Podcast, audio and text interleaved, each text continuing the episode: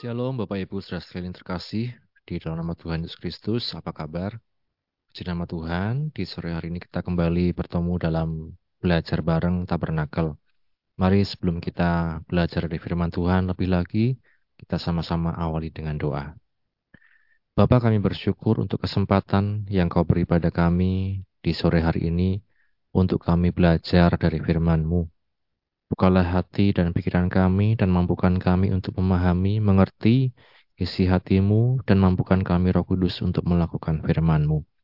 Kami bersyukur, ini doa kami, hanya di dalam nama Tuhan Yesus Kristus kami berdoa. Amin.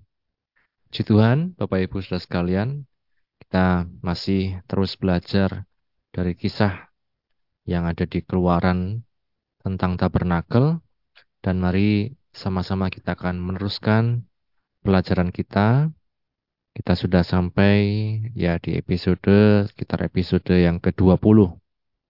Kita kembali mengulang bagaimana skema kemah suci, gambaran tabernakel ini, kemah pertemuan yang diawali dengan pintu gerbang, itulah percaya kepada Tuhan Yesus sebagai Tuhan dan Juru Selamat kita. Kemudian ada mesbah korban bakaran, di mana di sini korban dipersembahkan, yang itu bagi kita sekarang di perjanjian baru adalah tubuh Kristus yang menjadi tebusan bagi kita sekalian.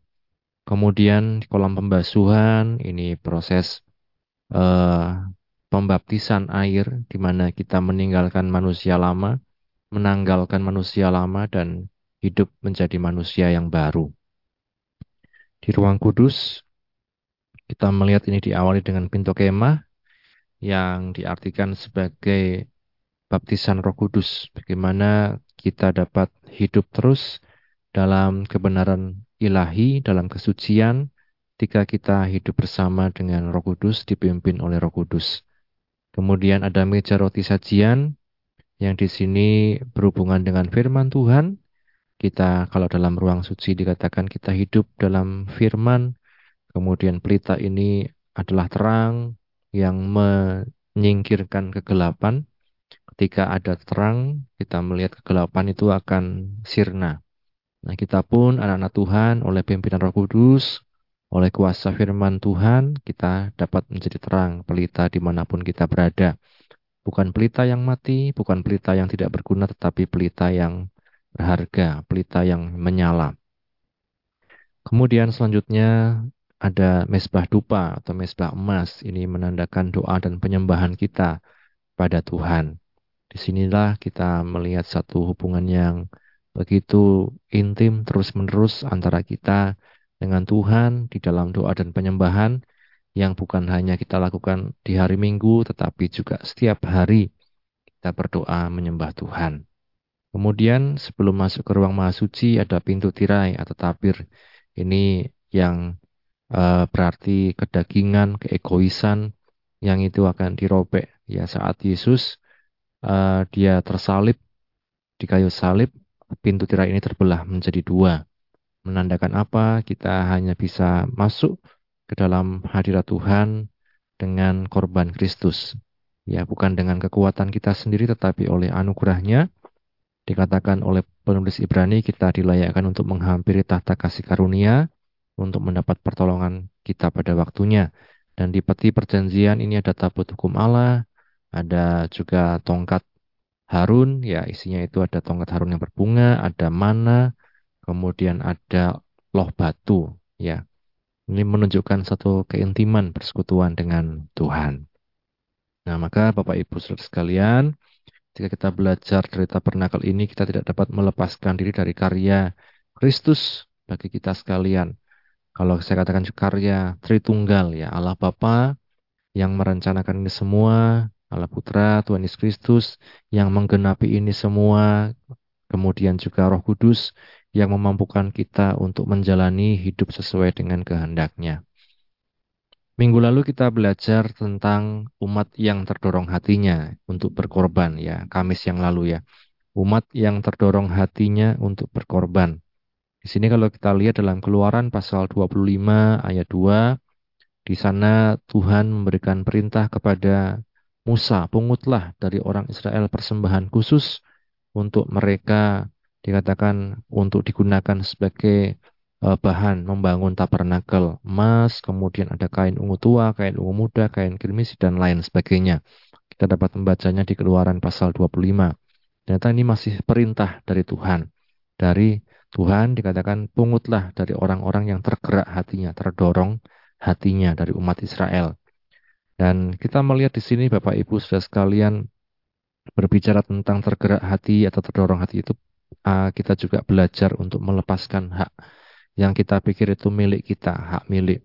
Kita merasa harta itu milik kita, kita merasa emas itu milik kita, seperti bangsa Israel. Tapi kemudian Tuhan ingatkan lagi bahwa itu semua sebenarnya dari Tuhan.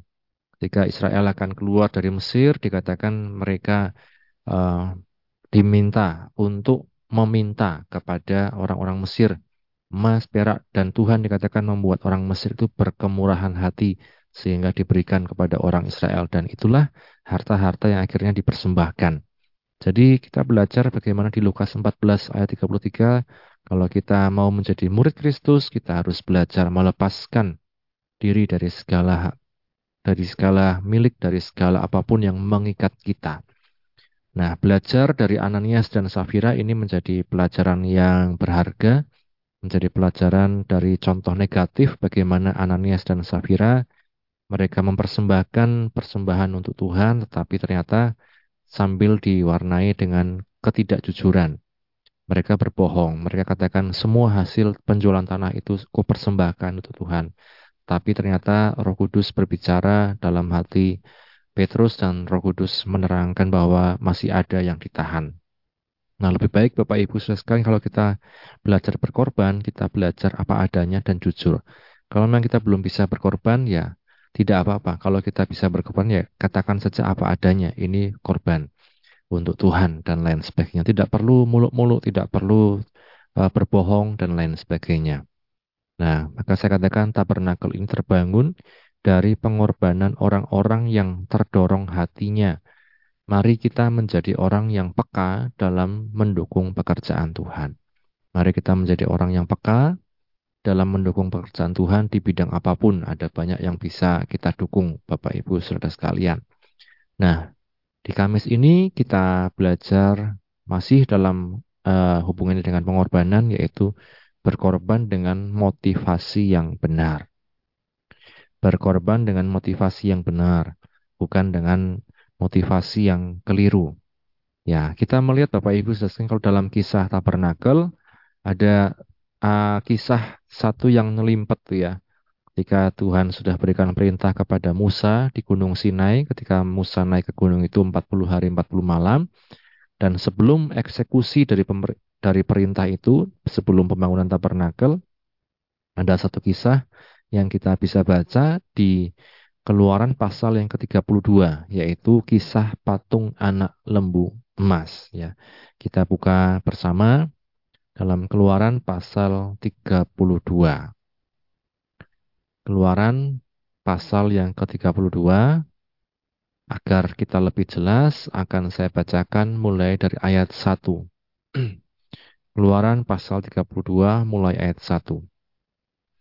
Ketika bangsa itu melihat bahwa Musa mengundur-undurkan turun dari gunung itu, maka berkumpullah mereka mengerumuni Harun dan berkata kepadanya, Mari, buatlah untuk kami Allah yang akan berjalan di depan kami. Sebab Musa ini orang yang telah memimpin kami keluar dari tanah Mesir, kami tidak tahu apa yang telah terjadi dengan dia.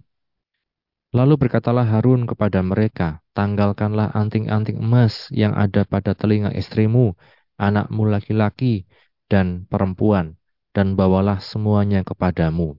Nah, ini kita melihat Bapak Ibu ada perintah untuk bangsa Israel berkorban. Apa? Tanggalkan anting-anting emas yang pada telinga istrimu, anakmu laki-laki, perempuan, bawalah semuanya kepadaku. 3, ayat 3, lalu seluruh bangsa itu menanggalkan anting-anting emas yang ada pada telinga mereka dan membawanya kepada Harun. Diterimanya itu dari tangan mereka, dibentuknya dengan pahat, dan dibuatnyalah daripadanya anak lembu tuangan. Kemudian berkatalah mereka, Hai Israel, inilah Allahmu yang telah menuntun engkau keluar dari tanah Mesir. Ketika Harun melihat itu, didirikannya lah mesbah di depan anak lembu itu. Berserulah Harun katanya, besok hari raya bagi Tuhan. Dan keesokan harinya, pagi-pagi, maka mereka mempersembahkan korban bakaran dan korban keselamatan. Sesudah itu duduklah bangsa itu untuk makan dan minum. Kemudian bangunlah mereka dan bersukaria. Ayat 7, berfirmanlah Tuhan kepada Musa, pergilah, turunlah, sebab bangsamu yang kau pimpin keluar dari tanah Mesir telah rusak lakunya. Segera juga mereka menyimpang dari jalan yang kuperintahkan kepada mereka. Mereka telah membuat anak lembu tuangan, dan kepadanya mereka sujud, menyembah dan mempersembahkan korban sambil berkata, Hai Israel, inilah Allahmu yang telah menuntun engkau keluar dari tanah Mesir. Lagi firman Tuhan kepada Musa, telah kulihat bangsa ini dan sesungguhnya mereka adalah suatu bangsa yang tegar tengkuk. Oleh sebab itu, biarkanlah aku supaya murkaku bangkit terhadap mereka dan aku akan membinasakan mereka, tetapi engkau akan kubuat menjadi bangsa yang besar. Lalu Musa mencoba melunakkan hati Tuhan Allahnya dengan berkata, Mengapakah Tuhan murkamu bangkit terhadap umatmu yang telah kau bawa keluar dari tanah Mesir dengan kekuatan yang besar dan dengan tangan yang kuat? Mengapakah orang Mesir akan berkata, dia membawa mereka keluar dengan maksud menimpakan malapetaka kepada mereka dan membunuh mereka di gunung dan membinasakannya dari muka bumi? Berbaliklah dari murkamu yang bernyala-nyala itu dan menyesalah karena malapetaka yang hendak kau datangkan kepada umatmu. Ingatlah kepada Abraham, Ishak dan Israel hamba-hambamu itu, sebab kepada mereka engkau telah bersumpah demi dirimu sendiri dengan berfirman kepada mereka, Aku akan membuat keturunanmu sebanyak bintang di langit, dan seluruh negeri yang telah kujanjikan ini akan kuberikan kepada keturunanmu, supaya dimilikinya untuk selama-lamanya dan menyesalah Tuhan karena malapetaka yang dirancangkannya atas umatnya. Di sini kita melihat Bapak Ibu sampai di sini ada satu kisah di mana ketika Musa masih di Gunung Sinai 40 hari 40 malam bangsa Israel kemudian menunggu-nunggu mereka tidak tahu apa yang terjadi dengan Musa mereka kebingungan ya bagaimana ini apa yang terjadi dengan Musa kita mau ngapain di padang gurun? Akhirnya apa? Mereka uh, mendekati Harun, mereka mengusulkan ada uh, bagaimana kalau kita membangun sebuah patung, ya, membuat sebuah patung untuk kita sembah, ya. Dan kita melihat Harun ternyata menurutinya. Kita melihat Harun kemudian memerintahkan tanggalkan emas dari istrimu, dari anak-anakmu, kumpulkan dan jadikan itu sebagai patung anak lembu. Nah, kita melihat Tuhan kemudian marah tapi Musa berusaha melunakkan hati Tuhan. Ini jadi kalau kita lihat posisinya Musa masih di atas gunung ya. Masih berkomunikasi dengan Tuhan, menerima perintah Tuhan, menerima instruksi dari Tuhan apa pun yang harus dilakukan. Nah, kemudian kita melihat selanjutnya Bapak Ibu Saudara sekalian di ayat yang ke-15 setelah itu berparinglah Musa lalu turun dari gunung dengan kedua loh hukum Allah dalam tangannya Loh-loh yang tertulis pada kedua sisinya, bertulis sebelah menyebelah. Kedua loh itu ialah pekerjaan Allah dan tulisan dan tulisan itu ialah tulisan Allah ditukik pada loh-loh itu. Ketika Yosua mendengar suara bangsa itu bersorak, berkatalah ia kepada Musa, ada bunyi sorak peperangan kedengaran di perkemahan. Tetapi jawab Musa, bukan bunyi nyanyian kemenangan, bukan bunyi nyanyian kekalahan, bunyi orang menyanyi berbalas, berbalas-balasan. Itulah yang kudengar. Dan ketika ia dekat ke perkemahan itu dan melihat anak lembu dan melihat orang menari-nari, maka bangkitlah amarah Musa. Dilemparkannya lah kedua loh itu dari tangannya dan dipecahkannya pada kaki gunung itu. Sesudah itu diambilnya lah anak lembu yang dibuat mereka itu, dibakarnya dengan api dan digilingnya sampai halus, kemudian ditaburkannya ke atas air dan disuruhnya minum oleh orang Israel. Ya, kita lihat Bapak Ibu Saudara sekalian sampai di sini betapa emosinya Musa, marahnya Musa ketika dia yang tadinya mencoba melunakkan hati Tuhan, kemudian ketika dia lihat sendiri, wah ternyata memang parah ini bangsa Israel. Ya, kemudian mereka uh, membangun patung anak lembu, bahkan bukan cuma itu menari-nari, ya, tapi kemudian apa? Musa emosi dilemparkannya kedua loh itu, kemudian dihancurkannya patung anak lembu itu, digilingnya sampai haus, halus, ditabur ke air, disuruh kepada orang Israel untuk minum. Ya, di sini kita dapat menarik beberapa pelajaran dari kisah anak patung lembu emas, tentunya dalam hubungannya dengan berkorban, ya.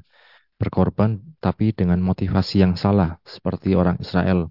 Ketika mereka menanggalkan anting-anting, mereka menanggalkan segala perhiasan mereka untuk apa? Justru membangun anak lembu emas, patung anak lembu emas.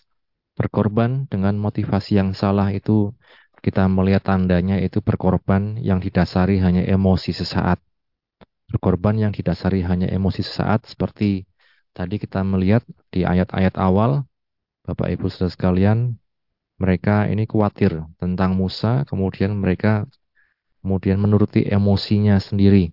Keluaran 32 ayat 1 ketika bangsa itu melihat bahwa Musa mengundur-undurkan turun dari gunung itu, berkumpullah mereka mengurumuni Harun dan berkata kepadanya, "Mari, buatlah untuk kami Allah yang akan berjalan di depan kami, sebab Musa ini orang yang telah memimpin kami keluar dari tanah Mesir, kami tidak tahu apa yang telah terjadi dengan dia." Ya ini Bapak Ibu Saudara sekalian dikatakan ketika bangsa itu melihat Musa mengundur-undurkan turun dari gunung itu, mereka kemudian merasa gelisah, emosi, gusar, mereka lalu berkumpul mengurumuni Harun dan kemudian mengusulkan tentang pembuatan patung anak lembu emas. Ya. Maka kalau kita uh, berkorban, sebelum kita berkorban dalam bidang apa pun, pastikan pengorbanan itu bukan karena didasari emosi saat. Ya, karena zaman sekarang pun kadang bisa seperti itu. Orang hanya karena emosi saat kemudian tergerak hatinya berkorban tapi pada akhirnya menyesal sendiri. Ya, kemudian dia menyalahkan orang lain, menyalahkan gereja dan lain sebagainya karena pengorbanannya hanya didasari oleh emosi, motivasi yang salah. Ya. Kita berkorban jangan hanya didasari emosi sesaat, tapi didasari benar-benar gerakan hati untuk apa? Memuliakan Tuhan, bukan untuk memuliakan diri sendiri. Yang kedua, berkorban dengan motivasi yang salah itu berkorban untuk membuat sesembahan sendiri. Seperti apa? Seperti bangsa Israel tadi. Mereka mendekati Harun, kemudian mereka katakan apa?